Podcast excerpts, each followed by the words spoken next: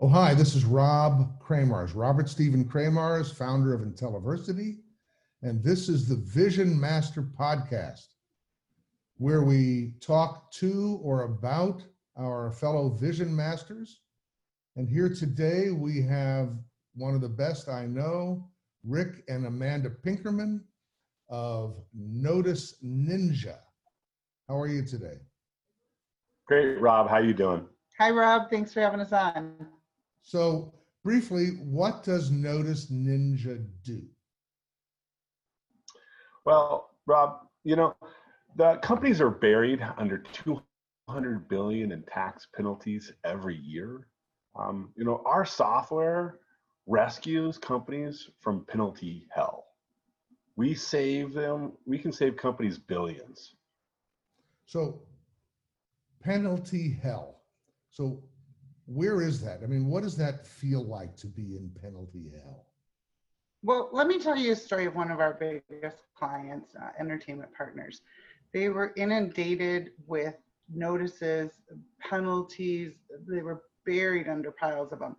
And um, they were using manual, inefficient, error prone processes. That's penalty hell. They did a Google search, they located our software solution, and we were able to give them oversight and reduce their penalties tremendously. So, so for the CFO and CEO, CEO that you're serving, what does it feel like to be in penalty hell? You know, these uh, the CFOs, CEOs right now, especially in the current time and situation we're in, I mean, they're really in a lot of stress um, because of these penalties.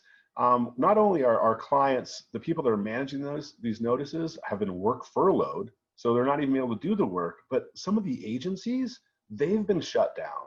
So not only are these notices still going out, but there's no one even at the companies to manage it. And even if there was someone at the company, there's no one at the agency to respond to. What does it feel like to be in penalty hell? It's very stressful situation. You're worried about seizures, levies, liens. You could lose your business if you aren't up on your penalties and your notices. If you aren't tracking them properly, if you aren't processing them properly, they can really threaten your business and threaten your position with the company. All right, awesome. So now you're you're growing the company towards a hundred million dollar business in five years. Uh, so you're seeking investors for to join you in that journey. And tell me quickly, what kind of person would you like to have as your investors? Well, we're looking for somebody who is trustworthy, and we are looking for somebody who's aligned with our goals. That will be really important that we're on alignment, we're on the same page, and we want to do the same thing. Yeah, the, the trust obviously is the biggest thing for us. We got to be able to trust each other because, um, you know, we're going to be doing a lot of great things here together. All right. Speaking about togetherness, so you're a you're a couple running a business now. You've been married for how long? Twenty years. Twenty years. You have three kids, right? Three kids, three teenagers. plus, plus a business. That's your other kid, right? Plus our business. Right. That's the crying baby that's always got your attention. Okay. So to, the investors, some investors, as you know, view uh, couples running companies as not really a, is an ex, extra risk factor there, but it has a plus side too. So how do you balance and separate your roles in this company?